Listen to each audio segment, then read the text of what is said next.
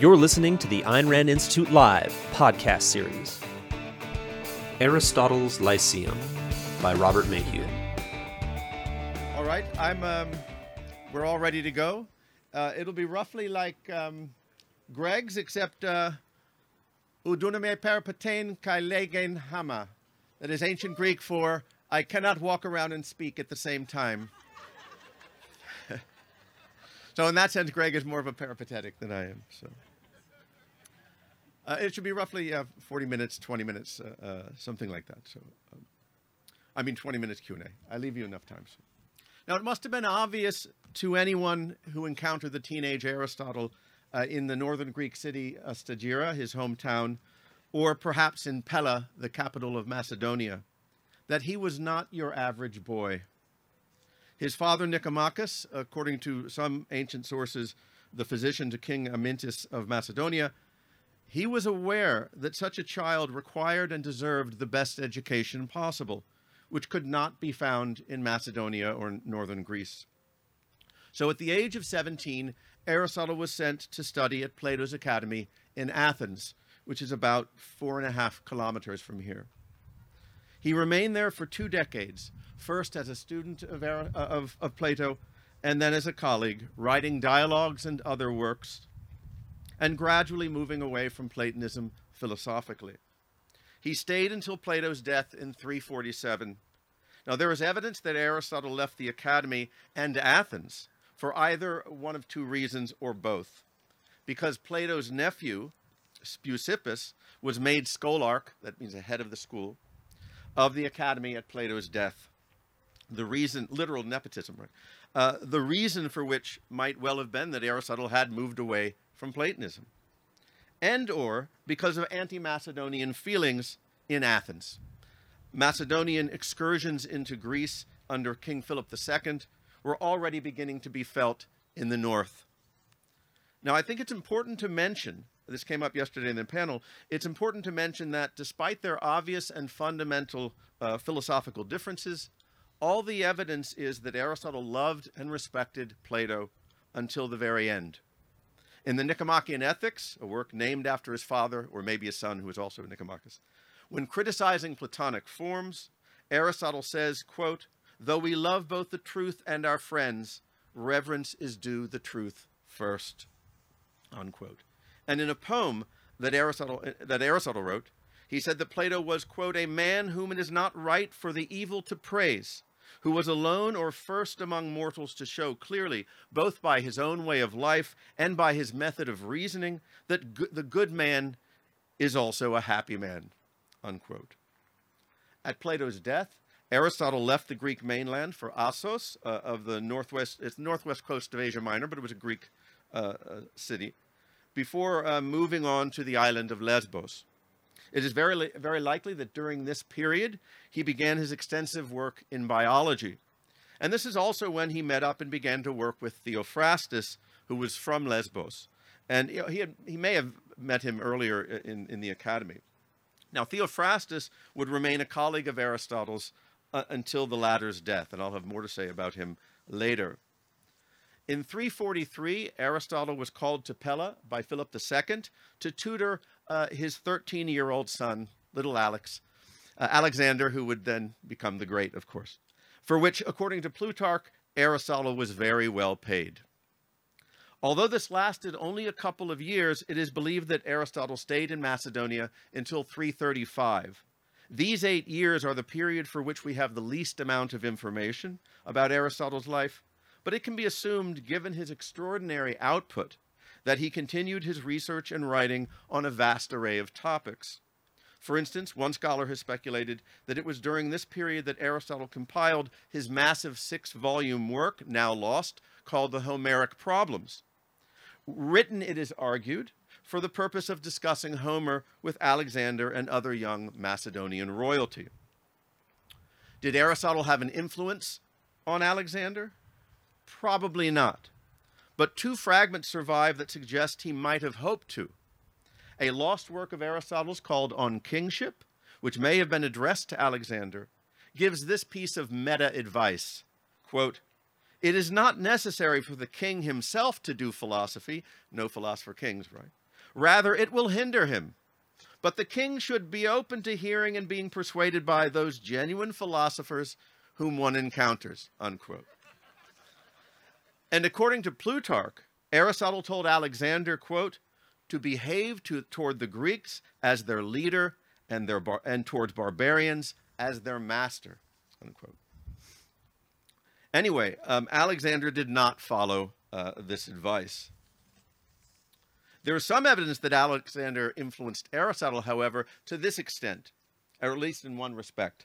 According to Athenaeus, uh, Alexander bankrolled Aristotle's Historia Animalium. So that's something. In 338, Philip II defeated an alliance of Greek city states uh, um, led by Athens and Thebes in the Battle of Chaeronea, at which point Athens and the rest of the Greek mainland were, in effect, ruled by Macedonia. This likely made it possible for Aristotle to return to Athens comfortably, to establish his own school. He was, in fact, a friend of the Macedonian regent in Athens, Antipater, who had been a general of uh, um, Philip and then Alexander. Diogenes Laertius, the most important bio- uh, biographical source we have for Aristotle, tells us that, quote, Aristotle's arrival at Athens was in the second year of the 111th Olympiad, that's 335 BC, and he lectured in the Lyceum for 13 years, unquote. Now, as a resident alien, Aristotle was not allowed to buy land in Athens or even establish a school on rented land inside the city walls. But he was given special permission to use a public area, a sort of park, just outside the city walls, an area which was dedicated to Apollo Lucaeus, known as the Lucaeon, or as we call it following the Latin, the Lyceum. Here we are, part of it anyway. Incidentally, ancient Greek gods tended to have one or more surnames, right? so to speak. For example, Poseidon, Earthshaker. The most natural rendering of Lucaeus is lupine, that of or pertaining to wolves, from the ancient Greek lukos, meaning wolf, right? So that would mean something like Apollo, wolf god. But some scholars believe the name derives from Lycia, it's a region of Asia Minor where the twins Apollo and Artemis were said to have been born. But my favorite theory is purely motivated by bias. My favorite theory is that the name Apollo Lucaeus derives from the Greek, the Greek luke, meaning light, in which case it would mean something like Apollo light giver. Enlightenment, yeah, that's, uh, I think, perfect. There are ancient, uh, this is not just, you know, over the top speculation. There are ancient texts that support all three of these readings, these interpretations. The Lyceum was established and dedicated to Apollo Lucaeus, likely in the 6th century BC. So this was not you know, established as the Lyceum by Aristotle, right? Uh, likely in the 6th century BC, and it served as a park and gymnasium in the sense of a, a, an exercise area and a general meeting place. There's evidence that there were military drills here.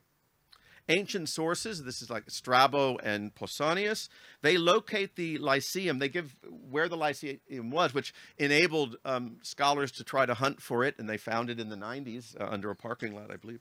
Um, uh, they locate the Lyceum outside and to the east of the ancient city walls, surrounded by the Ilissos River to the south and the Eridanus River and Mount Lycabettos, uh, uh, to the north. Now, neither of these rivers exist today. I think there may be roads around here. But the Lycabettos Hill, Lofos Likavitu, uh, excuse my Greek, um, is a little over a kilometer directly north. I think we established in, over there somewhere. Some of us will be having dinner there one night. So clearly, the present archaeological site is merely one part of what was the Lyceum. Now, the literary and archaeological evidence shows that there were eventually a number of buildings and other structures located on the site. A gymnasium building, dressing room, running tracks, stoas, those are porches, uh, you know, covered structures. A palestra, which apparently is over there. Um, they've located that. Uh, religious structures like shrines. After all, this was a sanctuary dedicated to Apollo. There was a seated assembly area. I don't think you guys, well, maybe you're exactly where it was. Um, and there were, dot, dot, dot, shaded walkways known as peripatoi. That sounds peripatetic, right? So the Lyceum was known for uh, the Lyceum was known for having many trees and so plenty of shaded uh, places, as well as a few streams and even man-made canals. Theophrastus, Aristotle's successor, he tells us in his work The Historia Plantarum, discussing the growth rates of roots, he reports that, quote, in the Lyceum, the plane tree near the canal, when it was still young, sent out roots about 33 forearms long, uh, having both room and nourishment. That was a, from elbow to fingertip, uh, known as the cubit in the Bible, right? It's about 50 feet or um, 15 meters. Now, it must be noted that as early as the 5th century BC, the Lyceum had become a favorite spot in Athens for philosophical discussion for all sorts of philosophers. An area called the Academy, near an olive grove and sacred to Athena, was another such popular spot. Prodicus the sophist is said to have delivered a speech in the Lyceum. Plato's dialogue Lysis begins with the character Socrates walking from the Academy to the Lyceum to see its new palestra, uh, its wrestling training area. And this is the venue, so to speak, for the, both the dialogues, the Lysis and the Euthydemus. So it's very likely that the historical Socrates and his followers, a number of sophists, and later Plato and his associates, including the young uh, Aristotle, spent their time walking around and between the Academy and the Lyceum discussing philosophy. Now, I'll mention now, without getting too far ahead of myself, that eventually uh, Theophrastus, although a non citizen, was able to get permission to purchase land for their school at the Lyceum. Owing to the help of his former student and peripatetic philosopher Demetrius of Phalerum, who was an Athenian citizen and a highly successful statesman. Eventually, after some time, Aristotle and his followers were referred to in antiquity as the men from the Lyceum, or the men from the Peripatos, or just the Peripatetics, the hoi peripatetikoi. Now, this latter term is still in use today, is derived either from the walkways that I mentioned, the peripatoi, um, that they frequented, or I think more likely it's from the verb peripatane, to walk, right? Uh, to walk around, sorry. Uh, Aristotle was said to be in the habit of walking while teaching, and you had a demonstration earlier um, today from a, from a later peripatetic. Now, a brief word, brief in large part because the evidence is so scanty, about how the school functioned under Aristotle and likely for some time after him as well.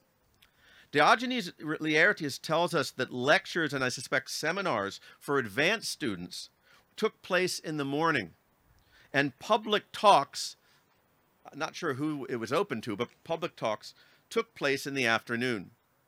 Scholars tend to agree that this likely corresponds to the two kinds of works that Aristotle was said to have written advanced works for insiders called esoteric, which basically means it means for insiders. It's not, not woozy mystical stuff, right?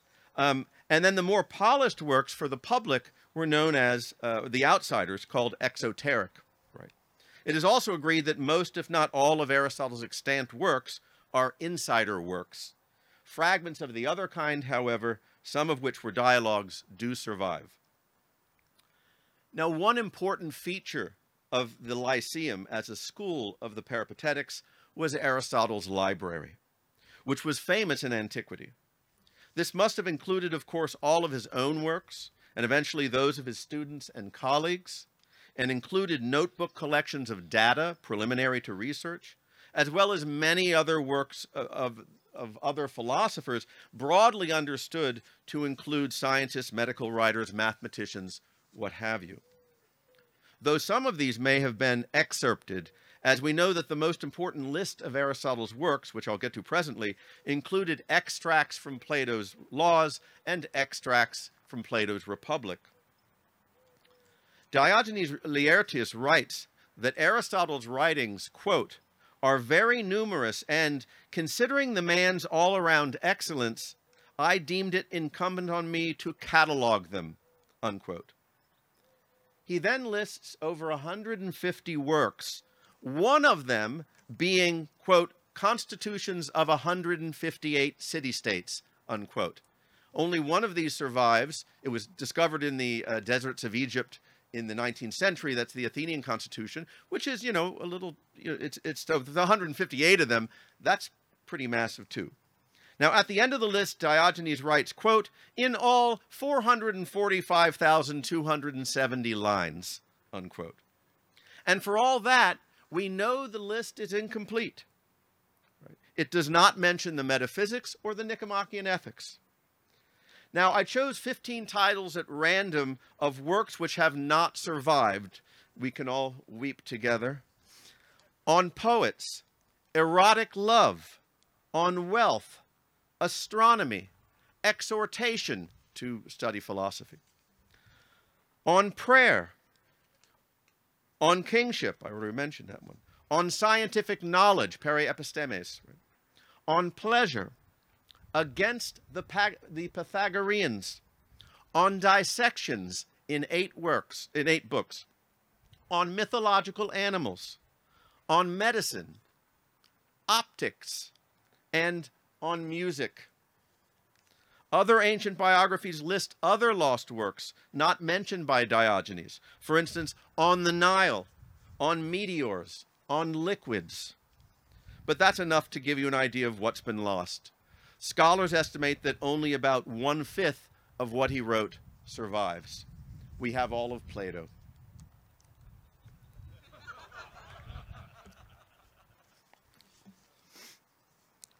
Ancient sources claim that Aristotle left Athens. Okay, sorry. I, am grateful to whoever arranged for the birds to arrive, but there were no monk parakeets here when Aristotle was writing on birds. Uh, oh, sorry. Uh, ancient sources claim that Aristotle left Athens in 323 in order to, to avoid being tried for impiety. It is generally thought that with the death of Alexander the Great that same year, at the age of 33, there was a surge of anti Macedonian feelings in Athens, and Aristotle was not only from that area, as I said, he was also a friend of Antipater, the Macedonian regent. The charge of impiety was almost certainly politically motivated. So he left Athens supposedly saying, quote, I will not let Athens sin twice against philosophy, unquote, a clear reference to Socrates. Aristotle went to Chalcis, where his mother's family owned land, and according to most accounts, he died of an illness the following year at the age of 62. I'm 62. I have no intention of going anywhere for at least 20 or 30 years. And uh, so I weep to think that he died so young because, yeah. One ancient biography, however, claims that Aristotle committed suicide because he could not explain the strange move, movements of the Euripus Strait, a narrow channel of water separating the Greek island of Euboea from the mainland. It has this famous strong, it was famous for its strong current that would change directions um, multiple times a day. I'm dubious, but, you know, if he was going to kill himself, um, yeah, I could see it over, a, well, whatever. I won't. there's no speculation worth making here. Now, Diogenes Laertius has preserved Aristotle's will. Aristotle named Antipater as his executor. His daughter was to wed Nic- Nicanor, a Macedonian officer and Aristotle's adopted son.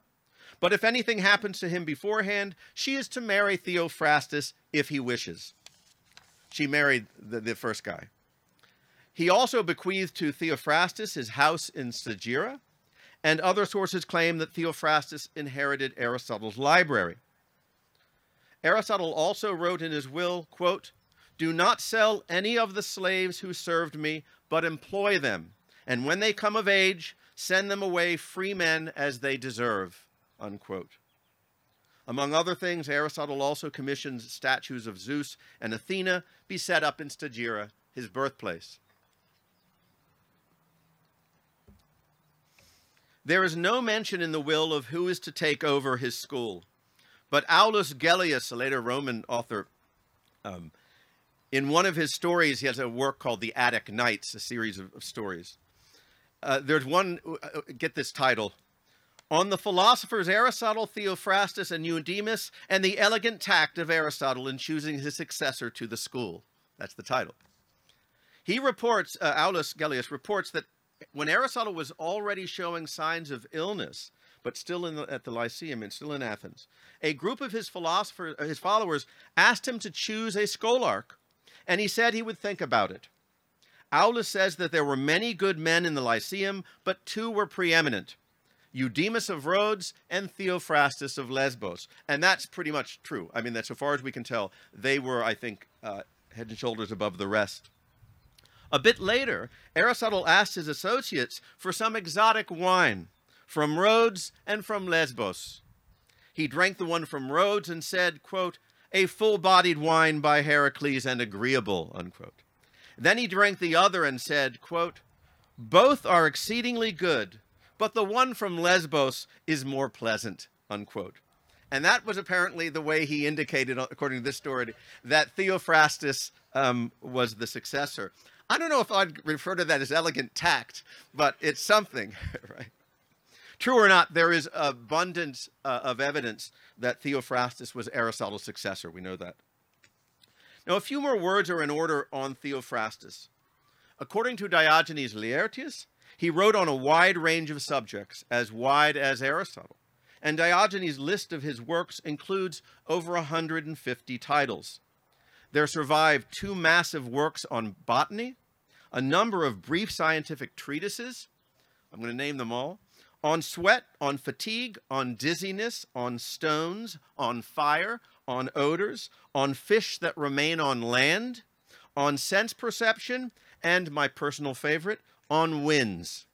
He too wrote uh, a work called Metaphysics, quite important, and perhaps his most popular work is Characters, a set of 30 character sketches of vicious people. The Coward is one chapter, The Superstitious Man. Like Aristotle, Theophrastus first came to Athens to study with Plato, probably several, several years after Aristotle did. But at some point he left and joined Aristotle, as I said, perhaps meeting with him on the island of Lesbos. Uh, according to Diogenes, uh, Theophrastus' actual name was Tyrtamus, but Aristotle gave him the nickname Theophrastus, which means divine speaker. Further, Aristotle said of two of his students, Theophrastus and Callisthenes, that since Theophrastus interpreted every thought with extreme quickness, whereas Callisthenes was naturally sluggish, Theophrastus needed a bridle and Callisthenes a spur. Quick, th quick thinking and divine speaking coming from Aristotle is pretty high praise. So Diogenes tells us that after Theophrastus, the scholarchs of the Lyceum were Strato of Lampsacus, heading the school till 269, and then Lyco of Troas, who held the position for 44 years till 225. Um, now, according to uh, the famous German classicist Wilamowitz, um, Lyco of Troas was the death blow, or the Totenschaft, uh, which is uh, the death sleep, I guess. But it was a really bad thing for uh, for the Lyceum, and we'll say more about the decline later. There's no clear evidence about the scholarchs who follow these two, though other sources mention uh, the names of others. Now, we know the names of some peripatetics who were alive during Aristotle's lifetime and worked with him, though they weren't scholarchs. For instance, Aristoxenus, who did a lot of work on music, and Eudemus. Demetrius, the, polit the politician and student of Theophrastus, who I mentioned earlier, uh, may have been a scholarch. Three peripatetics closely associated with Theophrastus were uh, Phanias, Chamaeleon, and Praxiphanes. If you were my students at university, I would say you don't need to know these names for the exam. Uh, others who came later were Aristo, Hieronymus, Dicaearchus, Clearchus, and Critolaus, to name a few. Now, collections of the fragments of the lost works of each of these writers have been published or are in the works uh, under the auspices of the project Theophrastus. Extant works survive for none of them. Uh, after Theophrastus, there's, there's no extant uh, works until we get to the, to the um, Roman period much later. Unfortunately, despite its continued existence, the intellectual power and influence of the Lyceum diminished. And as a result, there are major gaps in the historical record. But here are a couple highlights from the second century uh, BC. In the, in the 160s, when the Roman conquest of Macedonia and Greece was well underway, Marcus Aurelius, the Roman emperor and Stoic philosopher, established four chairs, thronoi, Greek, right? Um, four chairs of philosophy in Athens, one each for Platonism, Aristotelianism, Stoicism, and Epicureanism. In 155 BC, Athens sent to Rome a delegation of three philosophers, Critolaus, uh, Carneades, and Diogenes of Babylon, I think, uh, representing the Aristotelian, Platonic, and Stoic schools, respectively. And they did it in order to negotiate with the Roman Senate in the hope of reducing or eliminating some fine that had been imposed on the Athenians. Further, Cicero treats Critolaus and his student Diodorus of Tyre as scholarchs.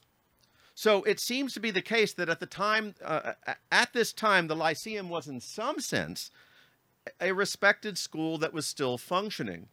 But how well it was functioning and what kind of influence it was exerting is unclear.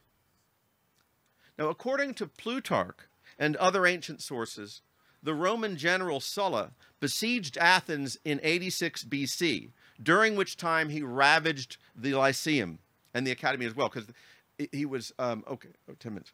Okay. It is reported that afterwards he took Aristotle's library, which had been neglected by Theophrastus's heirs uh, and then lost for some time. He took them back to uh, Rome. It's a famous story, much of which scholars doubt, and which I won't take the time to present. But it does seem to be the case that the works of Aristotle were not being well preserved and copied and passed on. Be that as it may, Sulla's ravage of the Lyceum did not put an end to that school. There was one last revival. Ammonius, a 4th and 5th uh, century Neoplatonic philosopher, refers to Andronicus of Rhodes, who was active in the second half of the 1st century BC, as the 11th scholarch of the Lyceum. There's evidence that Andronicus was involved in compiling lists of Aristotle's works and putting them in what he thought was the proper order as well as writing commentaries on some of them, and that this led to an increase of interest in the study of Aristotle's works.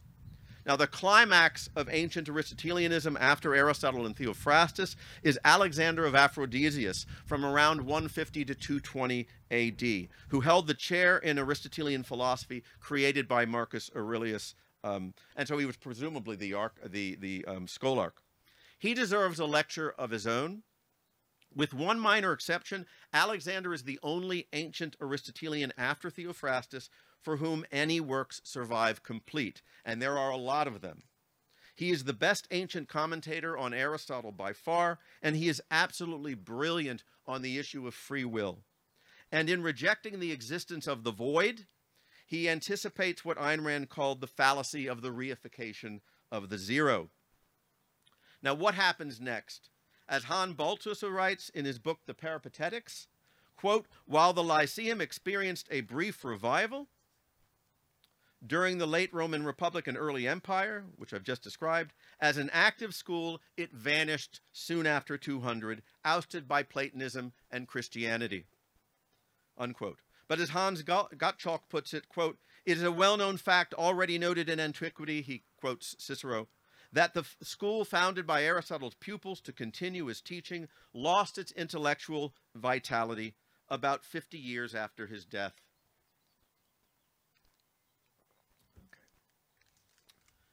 It is perhaps ironic that in part what kept Aristotle alive, so to speak, were the massive commentaries on his works by the Platonic philosophers of late antiquity, like Porphyry, Philoponus, and especially Simplicius. Now, one cause of the decline of the school was no doubt the increasing rarity and eventual loss of many of Aristotle's works. Now, how did this happen? It wasn't only neglect. Galen gives us, the great medical writer, Galen gives us a clue in a work of his called On Avoiding Distress, which incidentally was only discovered in 2005 in a monastery in Thessaloniki. Makes us hopeful for so many things, right? Now, the distress that prompted the writing of this treatise was a fire in Rome in 192 AD, in which both the Palatine Library, a major library of Rome, and Galen's, Galen's own private library, stored in a separate warehouse, were both destroyed completely. Galen tells us that he had been collecting works and correcting many of them, which were, which were in bad shape. Quote, such were the works of Theophrastus, Aristotle, Eudemus, Phanias, most of Chrysippus, the Stoic, and all the ancient doctors, unquote. He tells us, for instance, that he had found a rare copy of Aristotle's On Plants at the Palatine Library, which had not been included in the catalog, so it kind of fell through the cracks. Quote, I carefully found and transcribed it, but it is now lost, unquote. But the rarity and loss of many of Aristotle's uh, many of Aristotle's works cannot be a fundamental cause. What else led to the decline of the Lyceum? Baltussen speculates that, quote, Aristotle's range of intellectual pursuits came to overshadow the successors of his own school. Often their efforts to preserve and continue his work became conflated in the later tradition, unquote. Now, I want to unpack this a bit. First, Aristotle was a hard act to follow, and his followers were not as brilliant as he was. This is true, but this is all, it's almost always true right? It was true of Plato, for instance, and it was arguably true of Epicurus and the Epicureans, unless you think Lucretius is better than him. And it was true to some extent of the Stoics. Second, there's the vast range of Aristotle's inquiries. He wrote on logic, metaphysics, epistemology, philosophy of science, ethics, politics, aesthetics, but also on physics, biology, botany, and meteorology. His followers attempted to pursue these different aspects of his thought and that seems to have led to a, diff a diffuse study and scattered inquiry in the Lyceum, with some areas having received greater emphasis than others and some being neglected. Another problem related to this is what Ayn Rand called Thales' approach to philosophy. Quote, the idea that philosophy has to discover the nature of the universe in cosmological terms, unquote. She goes on to say that, quote, on this premise, every new step in physics has to mean a new metaphysics, unquote. She adds that, quote, Aristotle established the right metaphysics by establishing the law of identity, which was all that was necessary, plus the identification of the facts that only concretes exist. But he destroyed his metaphysics by his cosmology, by the whole nonsense of the moving spheres, the immovable movers, teleology, etc. Unquote. Now, Aristotle and his followers did not distinguish between philosophy and the special sciences. And since Aristotle's views in both areas were incomplete uh, or mistaken in certain respects, and his science was often provisional, his followers often appropriately thought it that part of what they were doing was correcting and adding to Aristotle's own philosophy broadly understood. Sometimes such attempted corrections were in fact improvements. For instance, when Theophrastus argued or hypothesized that one did not need the immovable movers to explain the motion of celestial objects, or less significant, when Strato located the seat of reason in the brain rather than the heart, not a reference to emotion, but sometimes the corrections were innocuous. For instance, when Theophrastus corrected Aristotle on the mystery of mistletoe generation. I won't elaborate. Or Clearchus's attempt to correct or supplement Aristotle's account of the nature of the moon. But other times, these corrections, quote unquote, were disastrous. Aristotle quite properly rejected the existence of the void, but Strato of Lampsacus introduced the, the existence of microvoids, little pores of non existence, as he thought that was necessary to explain the passage of light through glass or water. This trend in Aristotelian philosophy after Aristotle became especially bad when later Aristotelians engaged with the new and competing philosophical schools that emerged right after Aristotle, namely Epicureanism and Stoicism, and too often they compromised with them. A God's foreknowledge became an important issue for the Stoics, so Critolaus undertook to defend what he took to be a proper Aristotelian conception of divine providence, and he didn't do it very well. This compromising became especially problematic in ethics, which later, with later peripatetic ethics often leaning too close to Epicureanism or to Stoicism. Cicero even complains about the ethics of the peripatetic Hieronymus of Rhodes for this reason. He says, quote, Why should I call him a peripatetic, since he identified the greatest good with the absence of pain? And whoever disagrees with the greatest good disagrees with the whole, uh, disagrees uh, about the whole philosophical system, unquote, or at least the whole system of ethics, that's for sure.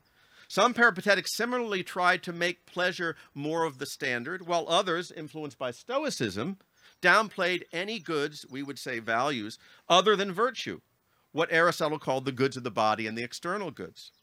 But this leads us to what is likely a broader and deeper reason for the decline in Aristotelian philosophy after Aristotle.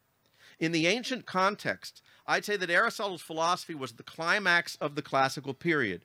It was in its own way, and it, given, you know, we can qualify it given uh, uh, what you heard described by, by Greg Salmieri early, but in its own way, to steal a line from Ayn Rand, it was a philosophy for living on earth. But with, Ma- with the Macedonian conquest and the end of the classical era and the beginning of what's called the Hellenistic period, what was, what, what was wanted, it seems, what fit that era, was not a philosophy for living on earth, but a philosophy for withdrawing from it. And in such a culture, Stoicism, Epicureanism, and Platonism must have seemed more attractive. And I expect later peripatetic revisions of Aristotle's ethics were unfortunate attempts to make it more palatable for that age. And unsurprisingly, it didn't save Aristotelian philosophy, it merely watered it down. But I don't want to end on a negative note. A little bit of Aristotle goes a long way. After the loss of his works for centuries, the recovery of even some of them, and then transmitted via deeply, a deeply religious philosopher, made possible the Renaissance. And in a sense, they made possible Ayn Rand and her philosophy as well. As you probably know, she, is, she said that the only philosophical debt she could acknowledge was to Aristotle. As Leonard Peikoff wrote in The Ominous Parallels, and I think this is clearly an implied reference to objectivism, quote, there is no future for the world except through a rebirth of the Aristotelian approach to philosophy. This would require an Aristotelian affirmation of the reality of existence, of the sovereignty of reason, of life on earth, and of the splendor of man, unquote. And after all, such a future is what these conferences are all about.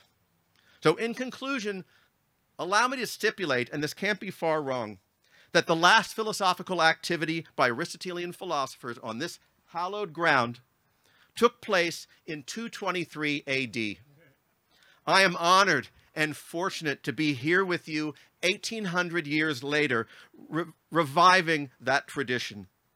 And since it's Easter everywhere else except Greece, let me say, alathos anestes, aneste. He has risen, he being Aristotle. Thank you very much.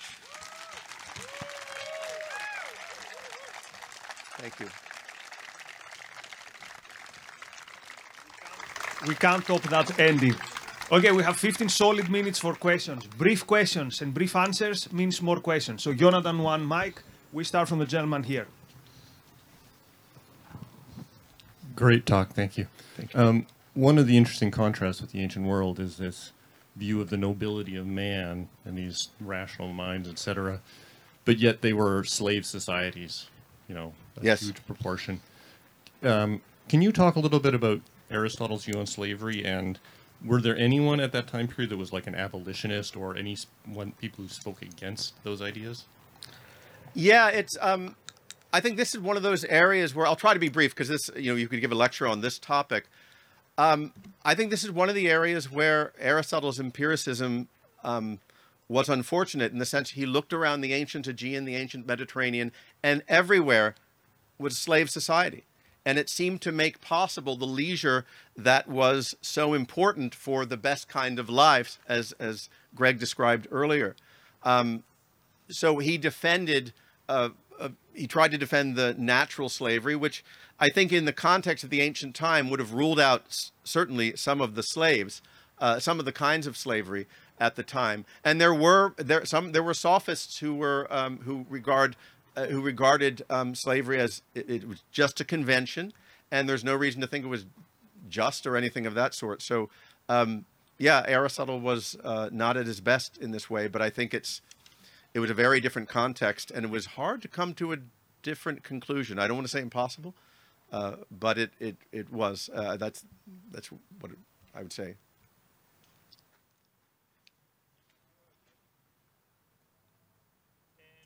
Next question, so that the mic moves quickly. You'll be next.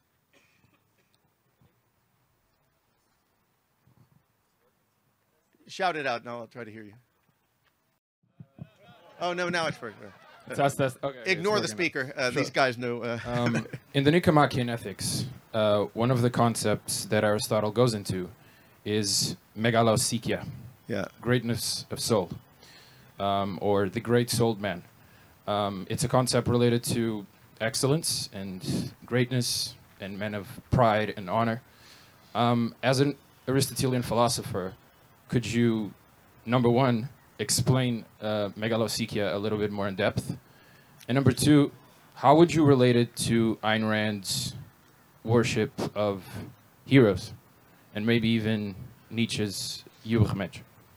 Um, I can't do all that in, a, in, a, in briefly. Um, I, I, I- don't think the megalopsuk, uh, the, the the proud man, the great souled man, is um, uh, uh, is the Ubermensch of uh, of Nietzsche. Um, there might be similarities, and there might be certain motivations of Nietzsche that were like um, that that were I don't know healthy in in a way, uh, but it went off the rail. Um, but I can't really talk about that. Um, I see it as Aristotle's great souled man is it's pride for a certain kind of person. So if you're an average person, uh, and that would be another difference between uh, Ayn Rand's ethics and, and Aristotle's. Pri- you have to be a Pericles or someone like that. You have to be a mover and shaker in the world and also have all the virtues because pride, uh, is the crown of the virtues. So it's someone who recognizes one's greatness.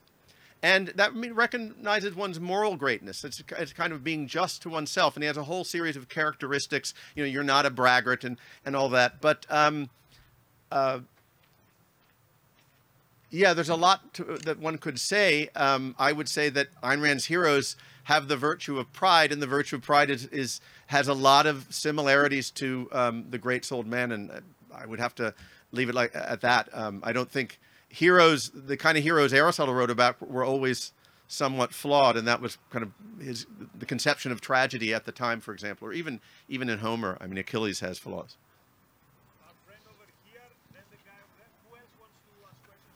Um, so when and more importantly, how was it realized and accepted that philosophy and natural sciences were different disciplines? That's a question for someone who um, whose interests and knowledge go beyond the third century A.D. Uh, because I think it happened in the Middle Ages. You do get this idea that there is uh, philosophy, theology, and then there are the special sciences and the you know the people who do medicine and, and things of that sort. I think certainly by the Renaissance, right, there is a sense that there's philosophy is the broad topic, and then there's the special sciences. Um, but it didn't have, and it, I think it's natural because if people like Thales and Anaximander and Xenophanes, they see themselves as wanting to understand the world properly, not just based on these stories about the gods. And so that meant, you know, you're looking around, you're trying to explain what what is the stuff that the world is made of, what is um, the cause of lightning, what are eclipses? It can't be the gods. There's no reason to think that. You know, what are earthquakes? And so it was all part of one inquiry uh, that was um, wisdom and, and knowledge. Uh, but it's uh, yeah, I, I can't say much because I'm not a historian of of the science and I don't know too much about the Renaissance except yeah. Uh, so I would leave it at that. Um, Yeah, there is um, there is a passage or a few passages in the writings of Hannah Arendt where she uh, criticizes uh, Aristotle for initiating uh, a political tradition uh, along with Plato, whereby uh, political authority in a state is seen as uh, equivalent to or modeled on the relationship between teachers and pupils, adults and children, which comes from the household, uh, which Arendt says infantilizes those uh, the politicians uh, rule over. Uh, I, I, I would like your opinion on that, whether you see it like that too, and if this tradition has subsisted until today, and what Rand made of it. No, that I think is too much for one question, uh, given the time. But I'll talk about the first, just about Aristotle. Uh, I don't know Arendt uh, work very well. Um, he rejects that view explicitly. I mean, he says one of the problems with Plato is Plato does not see a difference between rule over a household, uh, you know, the different kinds of rule, the uh, uh, um, rule over a slave, rule over a household, rule over a, a city. It's all the same kind of thing. And even in the Republic, uh, one of the analogies he uses for describing uh, the, philo- the the the rule of um, political rule is of a family. And like the head of the family, uh, you know, the philosophers are going to be like father figures or something like that. Aristotle rejects that straight out. He says, what a parent does in running a household, or father, is is is different from. It's a different kind of rule. And one of the reasons it's different is that proper rule has to involve adults. I mean, in the sense of they have to be citizens, uh, human beings that have a capacity for, you know, they have something to contribute to the city. So they're not children uh, at all. They can't be. Uh, now, there's going to be some issues that are, are problematic given some of the uh, things that uh, Greg talked about earlier about. Um, but one of the things Aristotle, um, one way he differed from Plato was he thought that every human being who has some kind of development is, you know, is a citizen, are they're going to have some role to play. Whereas for, for Plato, you have only the, the philosopher kings who've grasped the forms, and that's you know the null set. I mean, how many people do that? Uh, they they're the ones who are qualified for, to rule. For Plato, that's not. For Aristotle, that's not true, um, and that's going to be uh, one of the differences, one of the really significant differences between his political philosophy, whatever its flaws, and uh, and Plato's.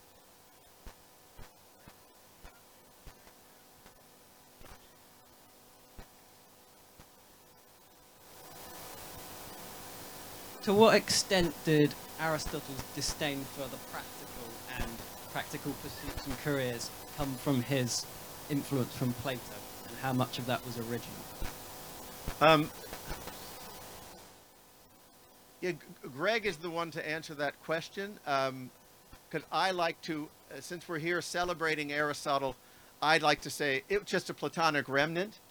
Uh, I think it's partly a Platonic remnant. I think it's part the the not having enough empirical evidence, or I mean, Greg makes the point that there were these people who were, be, you know, making life for themselves, and Aristotle didn't take that uh, seriously. I don't want to misquote Greg, but um, uh, yeah, I don't, I, I, I can't. I, I think there's certainly a Platonic remnant there, um, but that's that that's unlikely to be the whole story.